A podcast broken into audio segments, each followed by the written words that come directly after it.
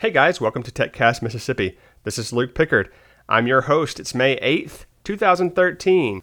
And what I want to do with this podcast is just provide the listeners with the most current and updated news about technology in Mississippi. So without further ado, let's get started. The first story I want to talk about is AT&T 4G 4G LTE coverage. It's expanding. Uh, those of you who live around Jackson have had it for a while, and those of you who lived around Oxford have had it for a while. And the story is talking about how at the end of the month of April, they are expanding to the southern part of Oxford and to the Batesville area, and really all along I-55, basically between Memphis and Batesville. Uh, you know, you can look at the AT&T coverage map at wireless.att.com slash coverage viewer and see where it's where it's at right now. Um, and right now it looks like it's just all over the you know the Oxford area, the Batesville area, and obviously the Jackson area. This is obviously all AT&T. I don't know about other carriers. I'm sure they have some some similar you know uh, areas of coverage too, uh, or maybe you know getting close. Hattiesburg also has a lot of the 4G LTE coverage, uh, as does the coast. So the story just talks about how it's it's growing, and uh, those of you who live in the southern Oxford or Batesville area we'll start seeing more and more of it, which I think is pretty cool. Uh, one thing I, I, wanted to talk about is really what that means. And, you know, some of us, we hear the 3G, the 4G, the 4G LTE. We really don't know what, what it all means. And, and really, I wanted to kind of break that down. So the G stands for generation. The very first cell phones that came out, that was first generation. People really didn't call it 1G because there really wasn't anything to compare it to, but it was 1G. Then the second generation of speeds was 2G, of course. Uh, 3G was the one we probably almost started hearing about, and that just you know that means that it could be anywhere up to two megabits per second of, of data. Uh, the two and the one were obviously much slower than that. 4G is a little different. 4G really hasn't been well defined. The the uh, speeds in that have been shifted a little bit, and so a lot of you will remember a couple of uh, months back you had 3G on your AT&T iPhones. I was one of them. And then all of a sudden I started noticing it said 4G. And I was like, "Hmm, I didn't get a new iPhone, but I got 4G, so that's kind of cool." So I must have a faster phone, faster internet speeds, right? Uh, not really. So it's because of this restructuring of the definition of how fast 3G and 4G is that AT&T and Apple were allowed to start calling your existing network 4G. Not any faster, just call it 4G. It really just means faster than 3G. And it is. It's faster than the standard of 3G, but it's really not that much faster. Really, what you'll notice is 4G LTE being much faster. The LTE stands for long term evolution. LTE just sounds better, but uh, it's basically uh, anything up to, uh, let's see how fast it says it is here. Uh, it doesn't really give a specific speed. It probably hasn't been defined, but it's it's faster than the the two megabit per second, obviously, that 3G had, uh, and it's and it can really get up there if you live in one of those 4G LTE areas. And and you might be saying, what does this mean for me? You know, great, it's a little bit faster in internet. It's not that big of a deal. Well, it, it really more it's more to it. it. You know, it's also less latency, less waiting on on a page to load. Uh, obviously, you can download pictures faster, and that's great, but the you know the pages they load uh, you know that's determined by latency and and these higher 4G LTE speeds will you know cut that down a little bit so that it, it displays a lot quicker. Uh, and it really allows for more use of, of mobile devices like the iPad and, and the Android and the Kindle Fire.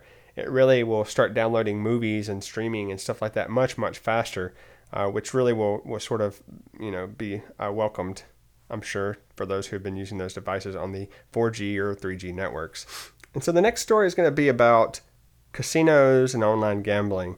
Uh, in 2011, the government, Department of Justice, actually seized domain names of the largest offshore sites catering to U.S. customers and blacked them out. That was Party Poker, Ultimate Poker. I think Bodog might have been one of them. And since then, people have been sort of left in the dark, no pun intended, in terms of being able to gamble in the United States. And what what's happening is last month at the uh, Southern Gaming Summit that was held in Mississippi, uh, it was discussed, and it, uh, you know they're looking casinos are looking for ways to make up some of the lost revenue uh, where they, you know, that was lost during the recession. People just aren't getting out and going to the casinos like they used to. And so they're trying to make up for that. And how are they going to do it? Well, there's the internet. So the way that the law is, is really kind of weird. So my understanding is that it was outlawed, but it was outlawed sort of indirectly. It was outlawed by the government taking control of these these websites and saying, okay, it's not in you know not against the law, but it's not like it's not what's the what's the way that they say it? Uh, it's not lawful. Let's put it that way. It's not lawful to gamble if you're in the United States. They don't want any casinos to host websites in the United States. But despite all of that, because the law really hasn't been well defined, casinos are pushing the envelope. On April 30th, a Las Vegas based casino uh, launched the first fully legal poker website in the United States. The site's run by Ultimate Ga- Gaming, and it's accepting wagers only from players in Nevada. They get that from your IP address, and they know whether or not you can, uh, you know, gamble or not. And it's it's likely to start branching out if, if the government doesn't really crack down on it. And it could be to where you know we just don't go to casinos anymore. We just sit at home, which could be a good thing or a bad thing. I personally do like to gamble every now and then, and I would much rather sit at home and drink my sweet tea and eat my food here than to get out and drive an hour and a half to the casino. So it'd be interesting. I, I, think there is something to say for going to a casino. The environment's a little bit different. You know, there's going to be people working and, and tips that are generated and all that kind of stuff that the casino is going to lose if you do stay at home and gamble. But I don't think it's for everybody, and, and maybe it won't really be able to be fully tested until 15, 20 years out when everybody who is gambling has been raised on the internet. So it'd be interesting to see what happens and how the government kind of steps into this. So the last story I want to talk about is about the Mississippi official website. That's mississippi.gov. Uh, last year, it underwent a redesign that was a well welcomed redesign.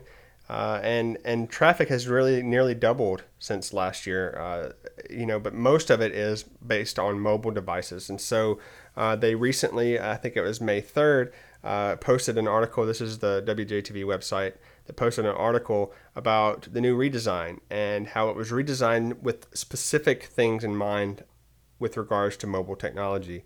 They, they allow for GPS uh, recognition so that they know exactly where you are. If you want to go on the website and look for like things that are going on around you, you can look at the map and it will know where you are. Uh, things like that. It, it, comes with different resolutions and different screen sizes for, for the iPads and for the Androids and for the iPhones. It really sort of tailors itself and gives you the most screen that you can get uh, from the same website. So the the the thing that I thought was cool about it is it was valued at more than three hundred eighty four thousand dollars, but it didn't cost the taxpayers anything. They use a self funding model uh, with this government partner, uh, Mississippi Interactive, to do it all for free. So if you want to check it out, it's www.mississippi.gov. So that's all the stories I have today. Uh, I'll probably do another one of these in a couple of weeks if it looks like everybody's listening. Uh, if you have any questions or concerns or comments, please feel free to email me. My email is tcm at lukeamotion.com. That's tcm at L U K E A M O T I O N dot com. Yeah, that email is kind of weird, but it's the domain that I own, and I can block the emails at some point if uh, it starts getting out of hand. So, anyway, enjoy.